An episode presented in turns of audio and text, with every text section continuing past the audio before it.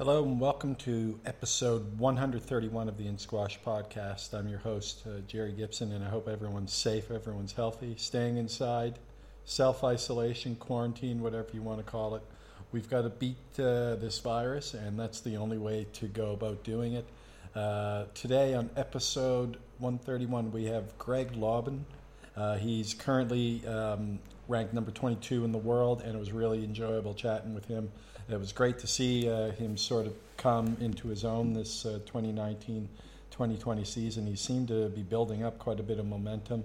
Started the season quite well, winning the Cleveland Classic, and then uh, parlayed that into some really good performances later on in, in the uh, season, including uh, the Edinburgh Open, where he got to the final, uh, beating Paul Coll and Daryl Selby along the way, losing out to uh, Kareem Abdul Gawad in the final, and then avenging that loss at the Canary Wharf to Kareem uh, Abdul Gawad. So uh, in 2020 season, he's beaten world number five Paul Coll and world number three um, Kareem Abdul Gawad. Uh, and the Canary Wharf was also an event where he beat uh, the mercurial uh, talented uh, player uh, Mazen Hisham in the first round, and then went out later on to Marwan El Shorbagy um, after that. So having to play three Egyptians uh, on the trot there, uh, a tough ask, but he really handled it well. And uh, he handled uh, his first visit to the In Squash podcast really well. Really enjoyed chatting with him. We also talk about uh, the fact that he and his wife uh, Donna both got to the final of the Edinburgh Open. It would have been one of those Raneem.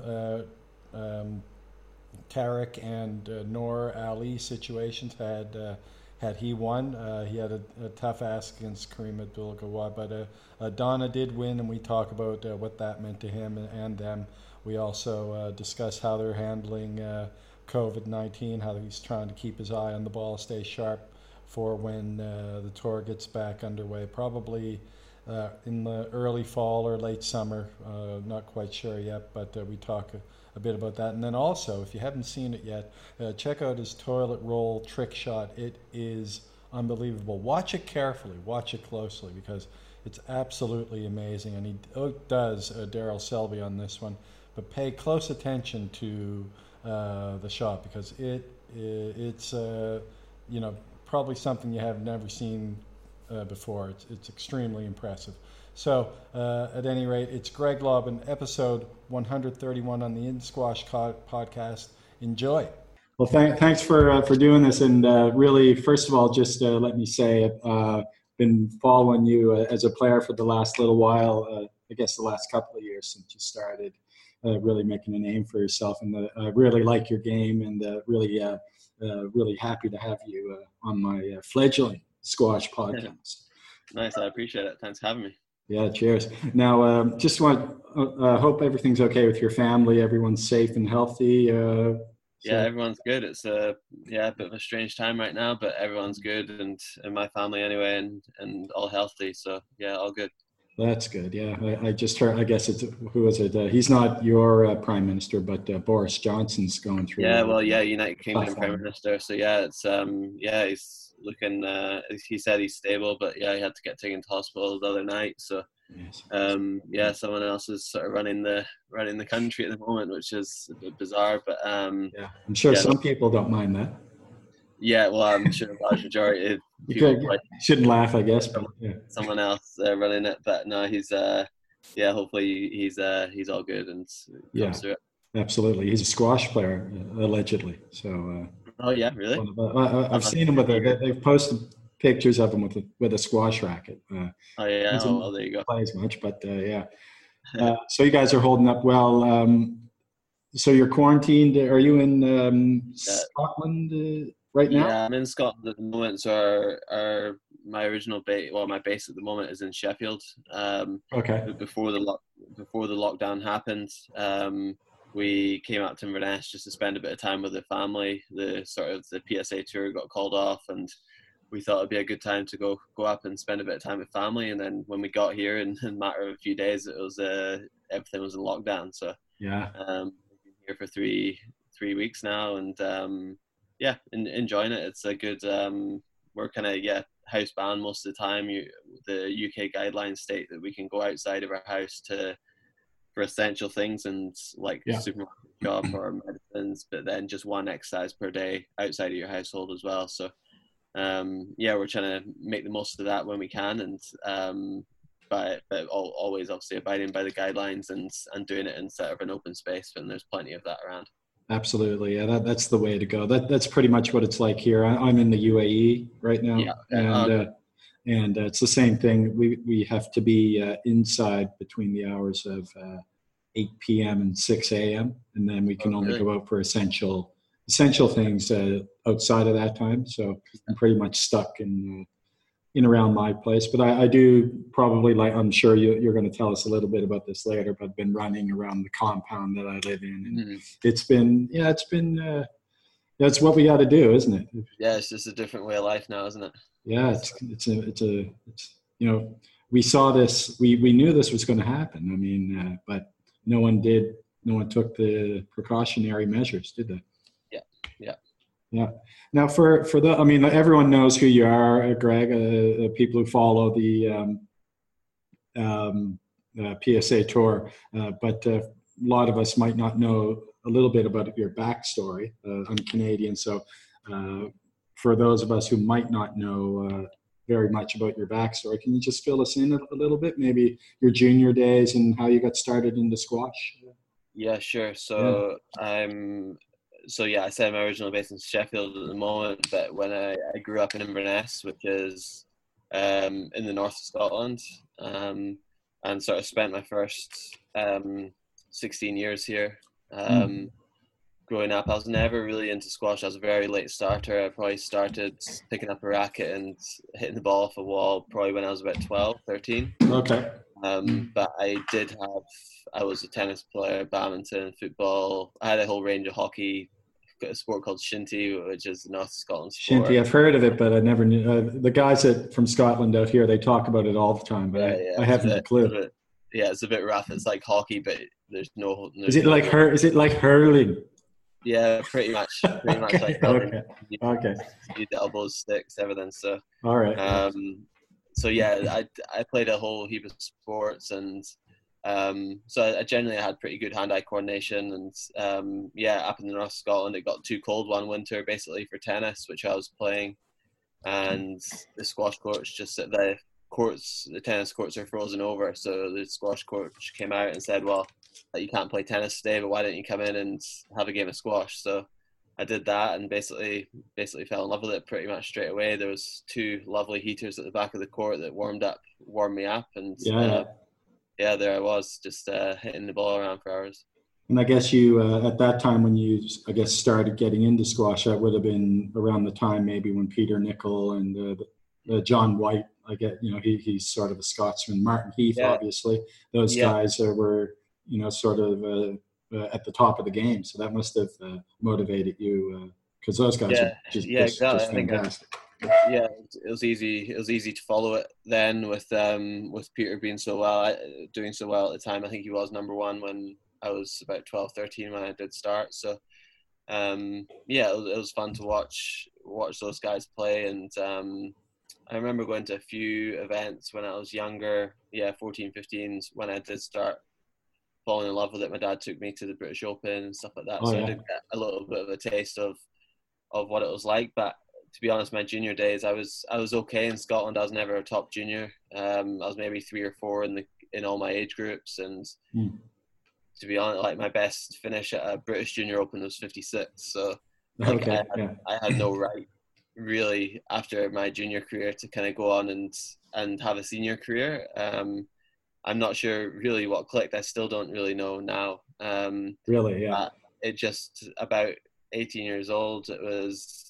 Well, would, would it have been something like not, you know, finishing uh, at 50 in the, uh, in those uh, junior events? Did that Yeah. sort of light a fire under you? You were a, a little bit, but I Yeah. never, I never thought squash was ever a career that I could take. It was never really presented to me that I could actually earn a living off playing squash. Um, it never really occurred to me until maybe I was 18 and I entered the. I think I'm almost sure it was the Edinburgh Open, and I lost. I, I lost in the first round, and it was yeah, it was three 0 but I think I got paid like sixty pounds, so maybe like eight dollars for it. Yeah.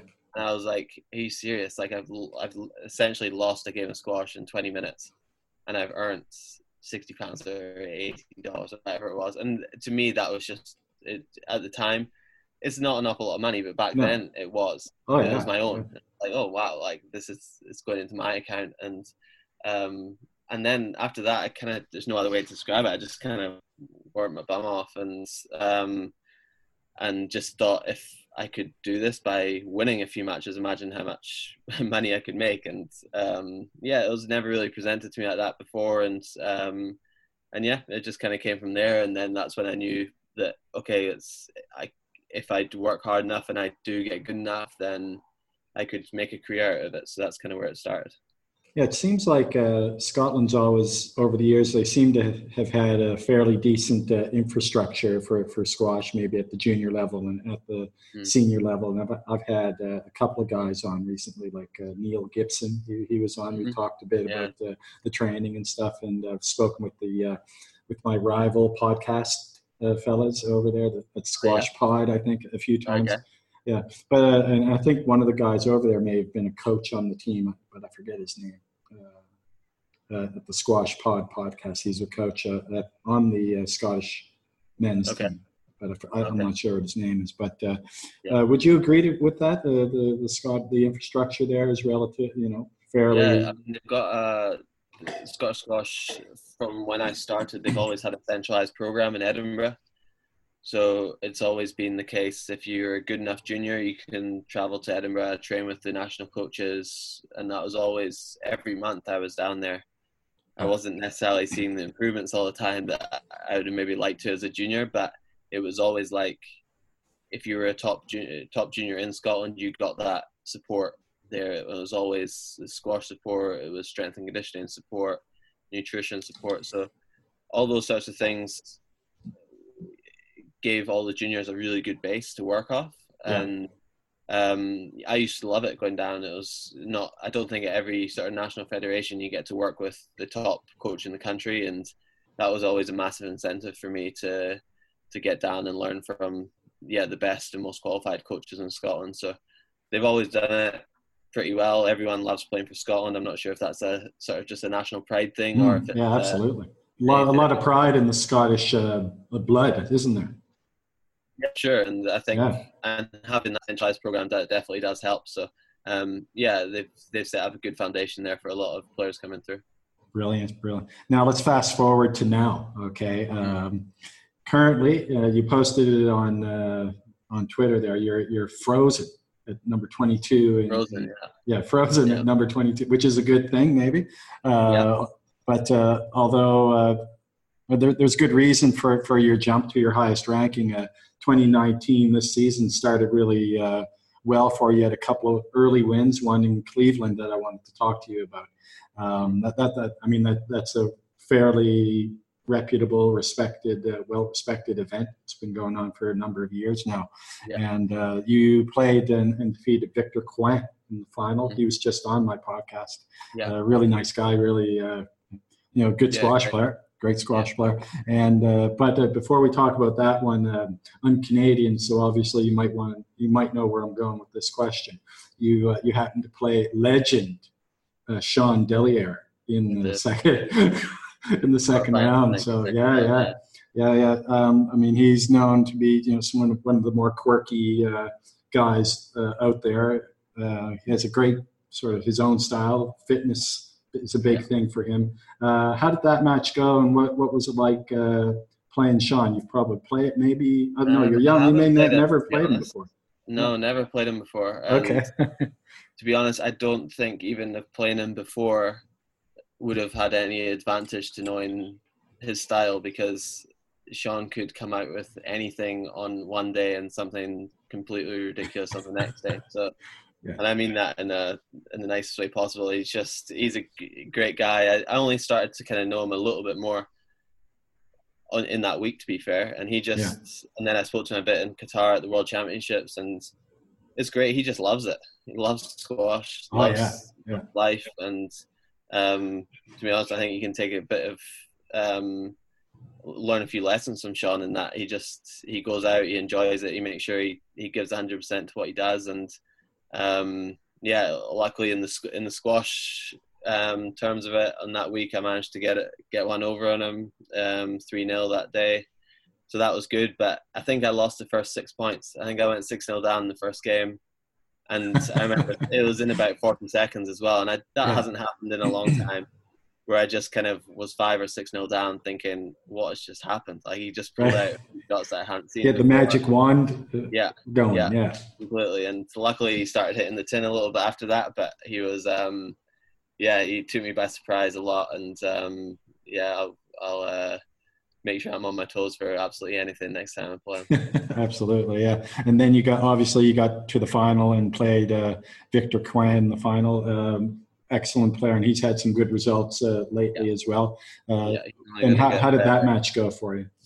Um, I won three one, but it was very tough. Um, I remember thinking at the end of the fourth game that it was he made it extremely difficult for me to to win to get over the line, and um, I didn't really expect anything less from him to be honest. Like he's a good young player, mm. and yeah, for him to be in the final of a 20k, was, I think was maybe maybe correct me if I'm wrong, but I think it was his biggest final mm. um, on the PSA circuit, and um, yeah, I thought he played very well on the day. So um, tough match, and I know next time I play him, it's going to be exactly the same. He's really good, really talented, and um, I think one of the things I learned from him that week is that he works extremely hard. Um, there's when you play the sort of lower down events, it was not, a, it's not it wasn't a low standard, a low um, tier event. It was still a twenty thousand, but it's the difference between a twenty thousand event and maybe a platinum event. You see the different sort of mentalities and different professional um, approaches that each player takes. And um, when I arrived at that one, I was number one seed, and can probably see the players that are going to sort of come through and really start challenging the top guys, and yeah, yeah. and the ones that maybe will always be at that level. Um, and Victor was one ones that you can certainly see that he's going to be up at the top of the top of the rankings with his professional attitude, and I was really impressed with him that week. Yeah, definitely. Well, well, I mean, the French are just you know going from strength to strength. It seems uh, all the time. They you know beginning with Lincou and Gaultier, uh, yeah. and now uh, a, a, bunch of very good young players coming through. So uh, yeah, they're a force to be reckoned with. But you managed yeah. to get through uh, that one and win it. And then uh, you went to one of my favorite clubs uh, of all time. I've played there a few times, the Hong Kong Football mm-hmm. Club. Uh, yeah. What a fantastic venue that is. Uh, yeah. What was it like to uh, to play there and to win that event? Um, I played at that club a few times now because they did have the qualifying, or they still do have the qualifying. Um, well, sorry, no, they don't anymore. But the first few years I played the Hong Kong Open, they always had the qualifying at the Hong Kong Football Club and yeah, they give you access to all the all the facilities there, and it really is probably the best best sporting club in the world that I've been to. It's, mm. it's phenomenal, really. And um, incredible and member, members club, yeah, eh? yeah. yeah, exactly. It's, it's exemplary. So, um, yeah, fantastic week. That week was actually one week before Cleveland, and then I went on to Cleveland, so it was the Hong Kong one first. Um, but that was my biggest tournament um, title to date, um, 30k, and yeah, um, yeah, that was my my biggest one. So that that is always special when you win one that's slightly higher than the the previous one. So, um, yeah, extremely pleased to win that one, and uh, yeah. Do you remember, uh, uh, you know, the, the center, the show court with the stairs, with the steps and stuff going up there? I don't know if you remember on the left, uh, you see all the plaques that they had uh, yeah. on the wall area. We've put a, a, couple of mine from my days when I was in Seoul.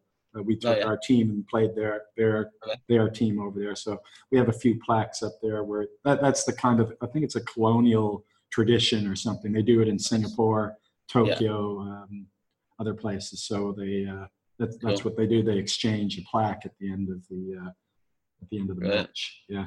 So nice. yeah, yeah, it's a great great facility. Yeah. But, um, yeah. yeah. Now, um, uh, so you mentioned that was your biggest win, but uh, I mean, you went from there, and, and, it seemed like you you just took some some great squash and you kept going forward with it in the bigger events. Uh, you went from there. I think uh, the uh, had good result in, in your hometown or on your home soil there at, at the Edinburgh uh, mm-hmm. Open, right?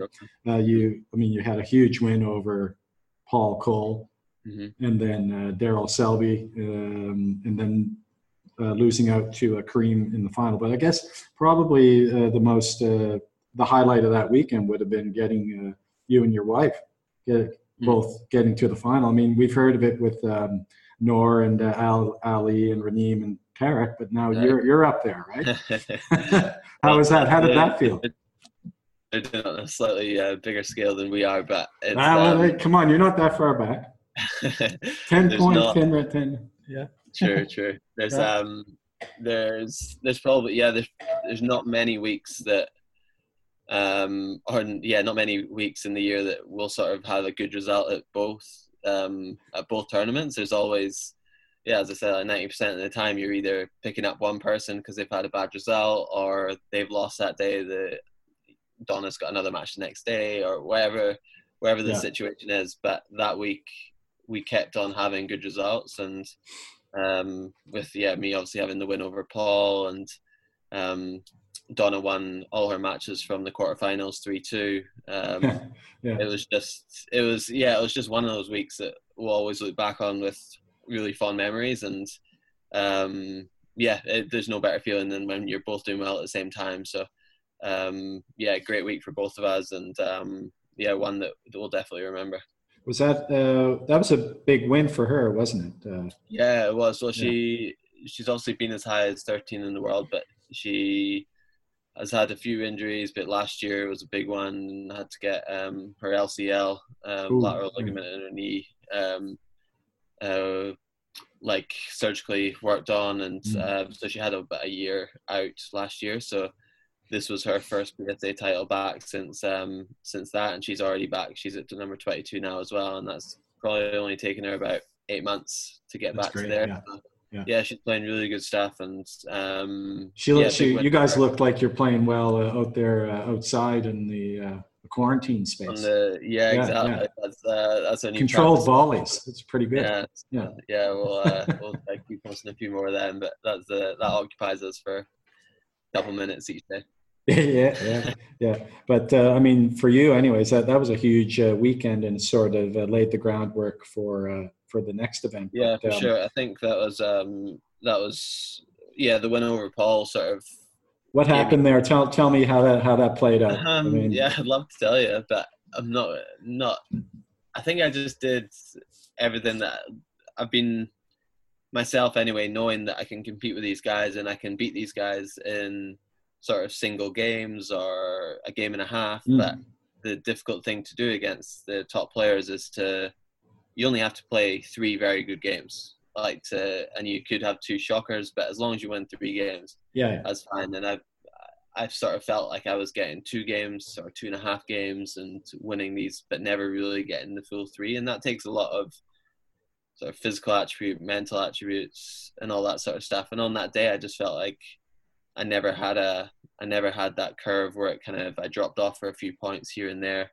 It was just kind of like neutral the whole time, playing very well, obviously, but just kind of having no dips in concentration. Um, and I just backed myself really. Like I was at I was at home, home crowd, had yeah. nothing to lose. Like it's very cliche, but it's, it's it, gives you that extra bit of. It probably gave me another few points just playing in front of home soil, home crowd, and home on home soil. So, um, yeah, there was no dips in my form that day, and things just went my way. And yeah, I won three 0 and um, yeah, probably the best the best result of my career up until for that point. Yeah.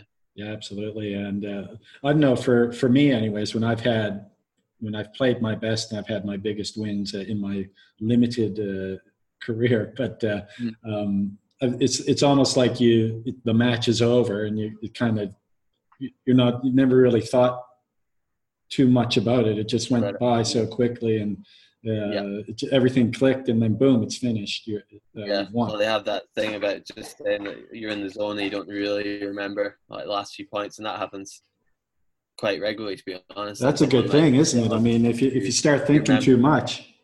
Exactly. They'll say, like, "Do you remember that shot at five all in the first game?" I was like, "Oh no!" Like, I just, I'd have to go back and watch it because I'm just so yeah, I was just in the zone at that point, not really knowing what's going on. Well, knowing what's going on, but everything's very controlled, and you're just very internal in that moment in time. Yeah, yeah, absolutely. And uh, then you had Daryl next, and that that was a bit of a battle. Huge battle, yeah. Yeah, it's, yeah. Um, for nearly two hours maybe on that court. So um, It's yeah, incredible. I mean, mean, the guy, the guy, I'm not sure how old he is, but he's still capable of playing those battles, isn't yeah, it's it's yeah, it's very annoying.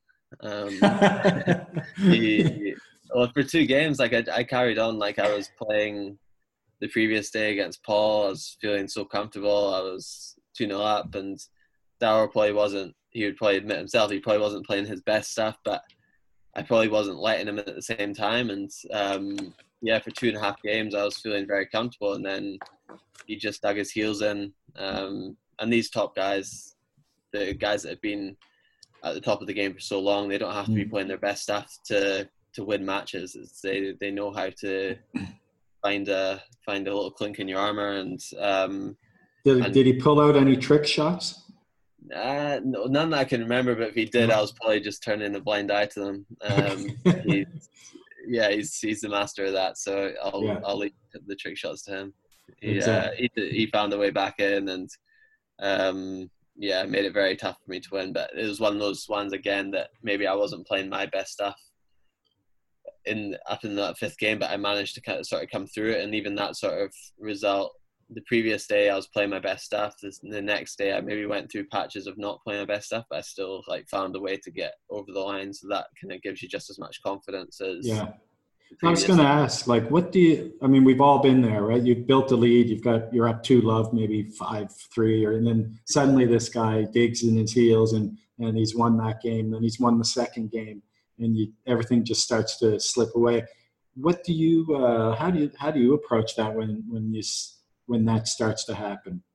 Um, I think the most important thing for me is just trying to remember what exactly was working for me in the in maybe in those first two. Um, the hardest part of it is you've basically lost all the momentum in that from losing from being two 0 up to then two all.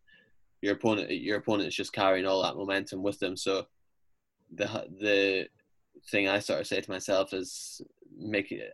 I know what I need to do, but I just need to do it ten times more like disciplined than I was even in the first two games because you know this is going to be much harder to get back with them having the momentum. So Yeah. I, I kind of like to sort of set myself a challenge with it and just say that it's going to be harder, but this is this is when you find out like what you're really made of and um and yeah, sort of sort of challenge myself that way and know that if you do come through it, it's going to be even sweeter. So Yeah. um so yeah, that's why that sort of win meant a lot as well. Brilliant, it's brilliant. Now I'm going to get to Kareem Abdul-Gawad in a second. I mean, personally, he's one of my favorite guys to watch out there. You can Yeah. imagine why he's so silky smooth and plays the game incredibly well. But uh, from that event, uh, you went to Canary Wharf, and uh, I mean, in the unenviable uh, position of having to play three Egyptian magicians in a row, right? Mm.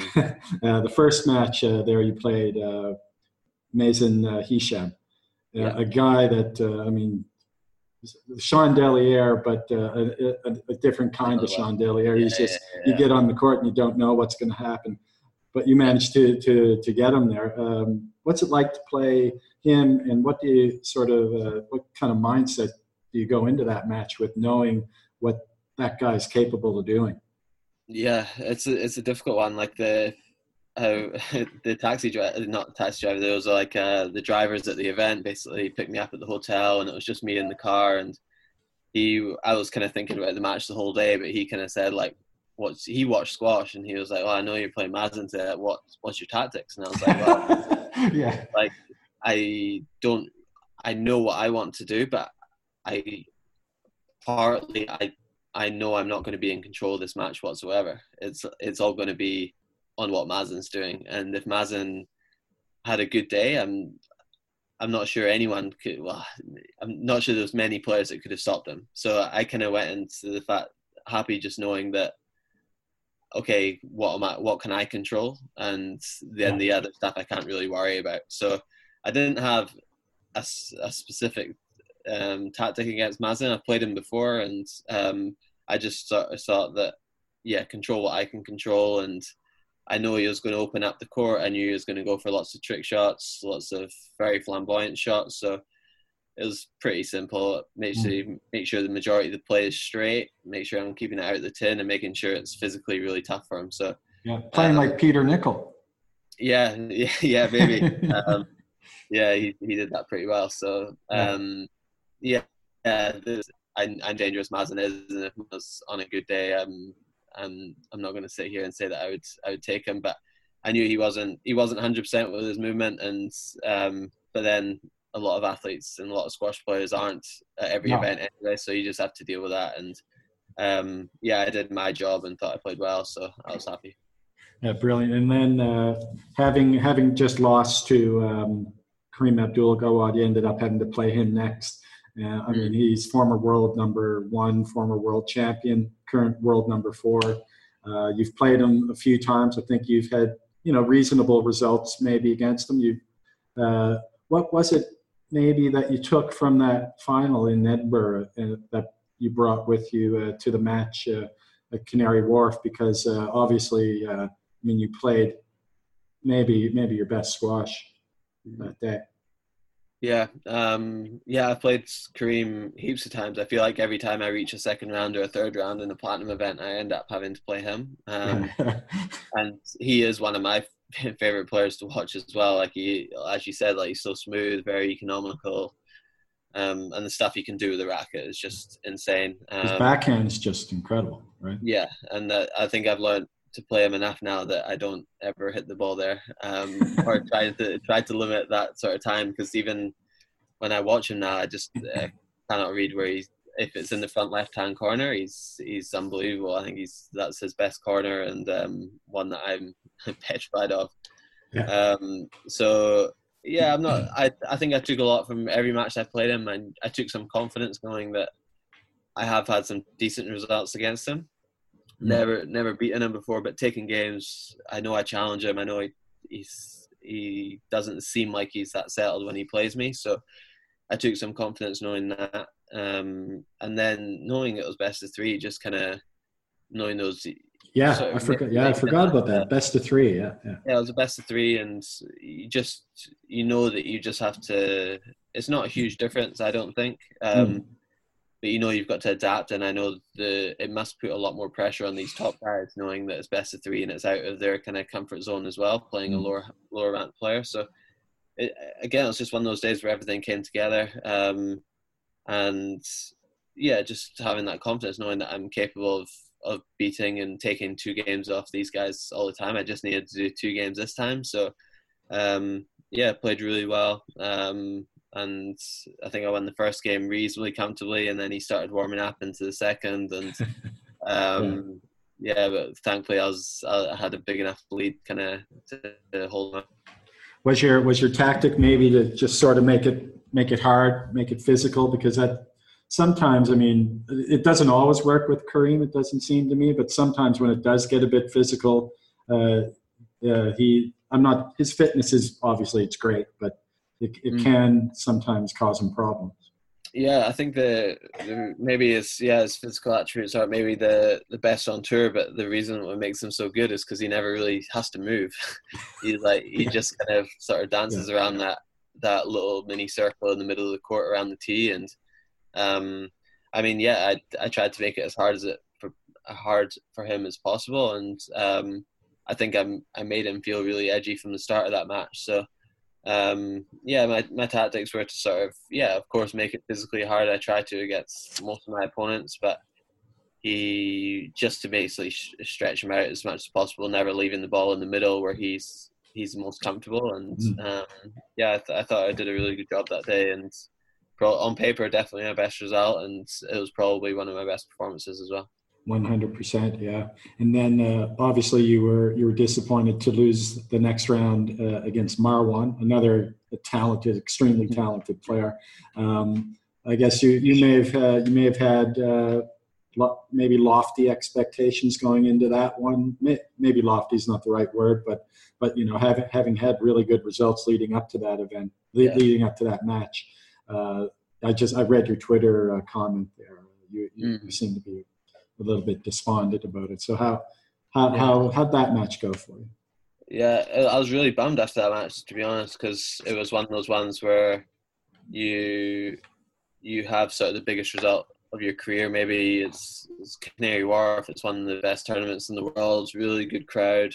Um, so I was kind of like on cloud nine for since that match finished against mm. Karim the night before, and then um, the next one starting against Marwan, and I had yeah about yeah probably 24 hours to kind of to kind of cool down and and get over it. But I can't sort of stress how much I kind of thought about that, thought about my match with Marwan, and not necessarily thinking about what I'm going to do tactically. It more kind of changed to, okay, what's this match going to mean? What's this going to mean if I can get through another round? Like I've never been yeah, to yeah. top eight uh, of a of a gold or a platinum event before, so I was in unknown territory, and um, it wasn't. So you took yourself out of the process, maybe. Uh, yeah, yeah, yeah, completely. And I, I like ran my psychologist uh, on that on the following morning after the Karim match, and that's exactly what he talked about. Like thinking about the process, taking the outcome away from it completely, but it's it's so hard to do.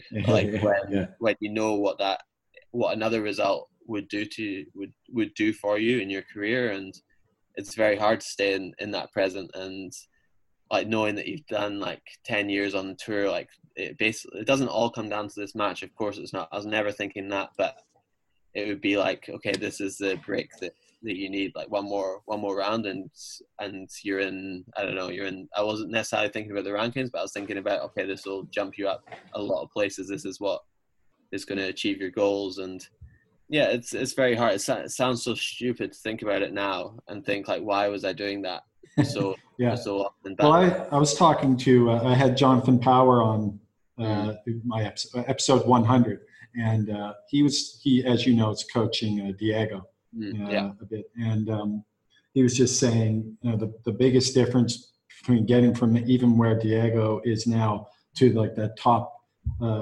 Uh, and winning tournaments consistently is isolating every match, yeah. making it you know just one thing, and, and going from from match to match without getting ahead of yourself, and that's the difference. Uh, according that, that that's the way he. Uh, yeah, I think it. it's pretty. It's very good advice, and I think it's. um Yeah, I think he's kind of spot on. The thing I'm glad about is that I've I've been there and done it now. Like I didn't, yeah. I didn't play well on the day. I like mentally, I just wasn't there. Like I wasn't. I just felt like I was in this bubble, and I couldn't necessarily just think about that being in the present. So now next time I get there, I'm not going to be in unknown territory. Like I've been there before. I know what it feels like. Um, so maybe, yeah, maybe I needed that. I'm just trying to um, sort of. There's always a positive to take. So I think that yeah. that is a positive next time I get to that round, which hopefully will be when the tour resumes again, and um, I'll have already felt that feeling, felt what I needed to do the night before, the day of the day, and um, yeah, learn learn from that lesson. So I didn't play well, but Marwan one didn't let me, and two. Well, he's so, a he's a good player. he he can do a lot with that ball. He's always one the best, yeah. and knowing that when someone's struggling, he's always going to take advantage of it. And he yeah. just was brutal in the sense that he knew, probably sensed I wasn't playing my best, but just kind of put the foot on the gas and never let me have two or three points in a row. So um, yeah, he's you don't want to come against Marwan when you're not exactly playing your best squash. No, no, and I get uh, like you said, it sort of alluded to to the fact that it's uncharted territory for you. Mm-hmm. I mean, mm-hmm. in, in in the bigger events, going up against the you know like three three very very strong guys in a row. I mean, uh, have and having won two of them, uh, I guess it, it's pretty easy to get out of your uh, you know out of that process and yeah, unless yeah, you're sure. used to to winning those matches. Yeah, yeah, it's and I think everyone would probably be the same. I think even the top guys probably went through a bit of a period of that and sort of being maybe getting their level of arousal and um, too high into those matches because they know it's a know it's a big deal. So um, yeah, the of later the tournament goes on, you see, um, yeah, the sort of level of the hype sort of gets up. You're just you're practicing with the best players in the world. You're only eight players left and that in that draw. It's a completely different feeling than turning up to play a first or second round. So um, yeah, I'll, I'll I'll be used to that next time and uh, learn from that lesson. Absolutely, yeah, yeah, definitely. Well, uh, hopefully uh, we get started again in, in, July or August, whenever it is. But um, I was just wondering what during this time, how are you? I, I was just speaking with Jethro uh, Binns on the squat the, from Squash Skills uh, the other mm-hmm. day. Uh, I'm just wondering what you're doing now to. Obviously, uh, cardio strength and conditioning is fairly you know we can manage that uh, but what about your squash the squash yeah. element of it how, how are you sort of uh, trying to keep your eye on the ball so that you can hit maybe hit the ground running in some way it's, um, yeah it's, a, it's a different one i think um, yeah because we got the news a few days ago or a week ago now that we're not starting again until um, the earliest July for the World Tour events. It's not going to be until August. So mm. um, I've kind of sort of switched off from all sort of squash, um, squash specific training, should I mm. say, mm. in the sense of I'm not worrying about watching my matches back, analyzing it too much. Um, because I know that if we start in August, it's going to be August to August of just full, fully crammed squash. So I know that when I get when I'm ready to sort of get back in squash, then I'll do that, and I'm not going to burn out by by next year because I know that when it starts, it's not going to stop for a while because yeah, yeah. tournaments are going to want to hold tournaments, players are going to want to play, um, and stuff. But what I have been doing for fun is sort of yeah, I've found a wall in, in my hometown in Inverness that I can go down and hit a few balls off with Donna and um, yeah, yeah, it looks like it looks like a nice wall. It, it, it looks like it looks like, like it'd be uh, uh, one of these nice outdoor court walls. It could easily be a glass court because it's like yeah, it's yeah. like glass panels. So even okay. the sound like it sounds like you're playing on a glass court. So um, no, yeah, no one's booted you off the off the facility yet. Not not yet, but I feel like it's only five minutes from my house. But I feel like next time I go down, if they see it on Twitter, there's going to be no ball games on the okay on, yeah. uh, on the wall. So um, but yeah, so far so good, and um, yeah, that's even that for fun is keeping my eye in, and I've turned my turned my living room here into a bit of a squash court with a sort of an upside down wooden table with a sponge ball that I can just hit off, and that sort okay. of um, yeah, little things like that that keep your touch. yeah, keeping the touch and keeping keeping the, keeping it interesting without getting too serious. I'm not. Um, I think it's a balancing act. If I was already getting into squash and um, and stuff like that already. I'm I know I'm going to sort of burn out mentally by the end of the by the yeah. end of the time we do want to start getting back into it. So um, plenty cardio, plenty of weights, mm. and what and kind of cardio work. are you doing? Are you just running or? Uh... Uh, running, We've got a good um, set of stairs, hundred sort of stair staircase outside in our local sort of village, and um, that's very quiet. No one sort of goes there because they don't want to climb up it. So um, yeah, yeah. it's very very quiet that we can do sessions on, and um, yeah, little circuits outside that we're getting programs with our strength conditioning coach. So um, there's plenty of stuff to keep it interesting. A lot of skipping. We're doing some ghosting actually as well, just to keep mm. the squash specific movements in. Like John um, Barrington in, in the back garden. Yeah, true, true. So we've just got to wait until it's not too slippy with all the rain that's happening here. So yeah, um, yeah. yeah, it's um, yeah, keep, just keeping it fun and keeping it um, interesting for us both. Absolutely. Yeah. Well, I did uh, for my money uh, the toilet paper challenge. Uh, that that title definitely goes to you. How mm, how many yeah, takes did that, that? That one take? Handful, handful. that was good though. Uh, very impressive. Yeah. yeah, yeah, yeah. Straight in there, straight in there. So, straight in. Yeah, it was um yeah good good fun. I think I think Daryl actually started it with the toilet paper challenge. So he started it, um, yeah. Kind of kind of took he, off. He probably wouldn't have liked to. Uh, he he probably wouldn't have liked what he saw. Maybe not. Maybe he feels a bit challenged now, but yeah. um, I'm not doubting that he'll be spending his next few days coming up with something better. So um, we'll see see if he carries on. Yeah. Now, uh, just before you go, uh, Greg, uh, uh in I think it was re- recently you you gave a lot of props to uh, to Tim Garner of the the PSA uh, for what he's doing behind the scenes. Just give us, a you know, if you don't mind elaborating on on what you were saying about Tim, because we really, I mean, obviously, I've been to the Super Series in Dubai, got to see him uh, at work, and he was always running around. He, he was always doing something. Him and uh, I think Lee Beachill as well. But uh, yeah. what is it uh, about Tim that we might not realize? The work that he puts in behind the scenes.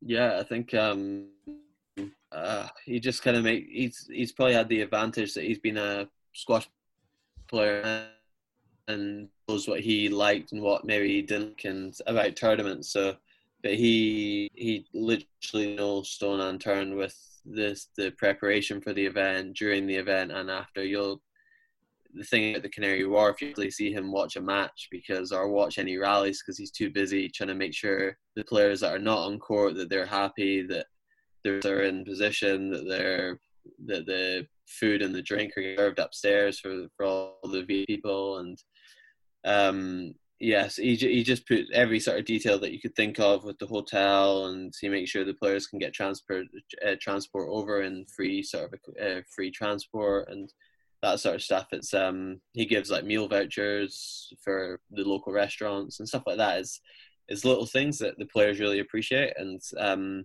he's not under any obligation to do those things. It's just out of the generosity and out of him just wanting to make sure the players come back because it can it can benefit him as well, right? If the top guys yeah. love the event, they'll they'll play it again and they'll come back, and then he sells more tickets. So. It's, yeah. I think it's, it's worthwhile doing, and it's. Um, I think PSA works extremely well with people like him. Um, sort of being promoters of tournaments and and helping that the PSA grow each each year. It's um it's a phenomenal job he does, and yeah, Canary Wharf is still uh, it's not the biggest event on the tour prize money, but it's one of the best for. It's one of the most prestigious as well. It's been around yeah, for, for a long time. Alan Thatcher's uh, a legend there. He's still going. The voice, yeah, he's yeah, um, the voice. Yeah, he, he, loves it. He yeah. loves it. So, um, yeah, he still did a good job down there with promoting squash and. Um, well, I'd like to play in the the media uh, challenge event. I'm, I'm not sure if a podcast would qualify as a media. Uh, I'm sure, I, yeah, sure I'll, I'll, have send, to uh, send a message. You'll um you'll be right in there next year. Yeah, yeah. So I'll get to the final and uh, maybe see you at the podium. Sure. Next year. Sure. Okay. Yeah. Well, uh, Greg, I really, really appreciate your time. Really enjoyed talking to you. Stay safe, you and Donna as well, yeah, uh, and your family. And uh, let's do it again sometime. Yeah. Cheers, Jerry. Cheers for having me. Well, thanks a lot to Greg for that. A, a real talented uh, player there, and he was making a move just before uh, COVID hit us. He had a great result at the Canary Wharf. Did really well at the Edinburgh Open. Won the Cleveland Classic earlier in the year and proving that he's uh, capable of beating the guys uh, in the top 10 and uh, ready to make inroads uh, up into into that direction. He's already 22 in the world now, so uh, you know he said he wants a freeze. I think as soon as we get back to playing, he'll be moving on up again. So. thanks a lot again to Greg and everyone. Thank you for listening. we've got some more podcasts coming. I'm going to try to keep them coming fast and furious. Uh, one thing that's been added to uh, the podcast page on SoundCloud is a little place for you to drop a few uh, nickels or dimes or whatever you want into the hat. It's through PayPal uh, next to each of the episodes. So if you feel like donating, I've put out 130 of these uh, so far. I don't have any uh, sponsors. I haven't really been. Uh, searching for them. But if you feel like donating a little bit uh, to the podcast, please do so. There's a little uh, link next to each episode for a PayPal donation. So, anyways, uh, everyone stay safe, stay healthy. Uh, good luck with your uh, self isolation, uh, COVID uh, squash training, or whatever, what have you. We're hoping to have on Jesse Engelbrecht, by the way, to discuss his home squash videos that he's put up for squash skills, and maybe he'll take us. A, maybe we'll take a deep dive uh, into that one. Uh, we've got some other ones coming up too, including uh, Alison Waters. That's coming up in a few days. Uh, give, uh, have a few more of the ladies on. Uh, haven't been as prolific with that of late, and I apologize for that. But um, anyways, yeah, again, everyone stay safe, stay healthy, stay inside. let's beat this thing and get back on the squash court. Goodbye now.